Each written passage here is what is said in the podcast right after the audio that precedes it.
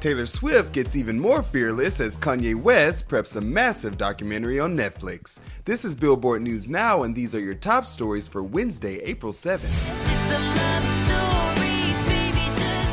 On November 11, 2008, then 18 year old Taylor Swift dropped her blockbuster sophomore album, Fearless, which would go on to earn the country pop singer her first number one on the Billboard 200, plus her first Album of the Year win at the 2010 Grammy Awards. Now, almost 13 years later, very on brand for her, on Friday, April 9th, Swifties will get to relive the magic with Fearless, Taylor's version. Here's everything we know about the LP so far. There will be more collabs on new songs, like the already released You All Over Me from The Vault featuring Maren Morris. You when announcing the entire track list via Twitter on April 3rd, Taylor revealed Keith Urban actually duets with her on That's When and sings harmonies on We Were Happy. And speaking of the track list, the album includes re recordings of all original 19 songs from the Platinum edition of Fearless, along with Today Was a Fairy Tale, which Taylor wrote and recorded for the 2010 rom com Valentine's Day, plus six total from the Vault tunes, like the just dropped Mr. Perfectly Fine. Mr. Perfectly Fine.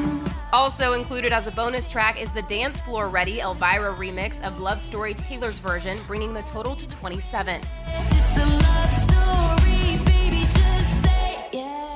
And finally, after failed attempts to buy back her masters, Taylor's decision to re record her first six albums, put out between 2006 and 2017 by Big Machine Label Group, is an effort to regain her freedom and take back what's hers. In 2019, she told Billboard, When I created these songs, I didn't know what they would grow up to be. Going back in and knowing that it meant something to people is actually a really beautiful way to celebrate what the fans have done for my music.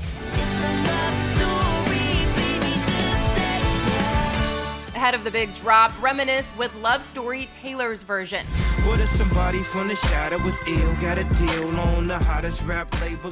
A multi part documentary featuring never before seen home videos and other rare footage of Kanye West is coming to Netflix in 2021, and it looks like the streamer spared no expense for its involvement. Sources familiar with the project say Netflix acquired the as yet untitled miniseries for upwards of $30 million from Time Studios and Clarence Coodie Simmons and Chike Ozah, more commonly known as Coodie and Chike, who directed two of Kanye's first videos, along with Through the Wire.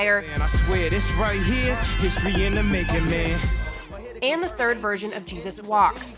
I'm just trying to say the way school need teachers, the way Kathie Lee need Regis, that's the way I need Jesus. And actually, back in 2014, Coodie told Billboard Kanye asked them to take another crack at interpreting the 2004 song because he said the first two versions, helmed by other directors, don't have the soul and feeling that I want. Anyways, here's what fans can expect from the upcoming doc. One source says Coodie has been filming Kanye since the 1990s in Chicago, and their relationship will serve as the backbone of the series, which will tell the story of the rapper and producer's rise to success, plus fame's impact on him and hip hop's impact on popular culture, as well as the world's evolving relationship with celebrity. A second source says it'll also deal with the death of Kanye's mother, Donda West, and the impact it had on him, his personal evolution in recent years, his successful move into fashion design, and his unsuccessful run for president in 2020. It's unclear, however, whether it'll chronicle his ongoing divorce from Kim Kardashian. While Kanye is not creatively involved in the production, the second source says he's essentially given his support by allowing himself to be filmed by Coodie and Chike for 21 years.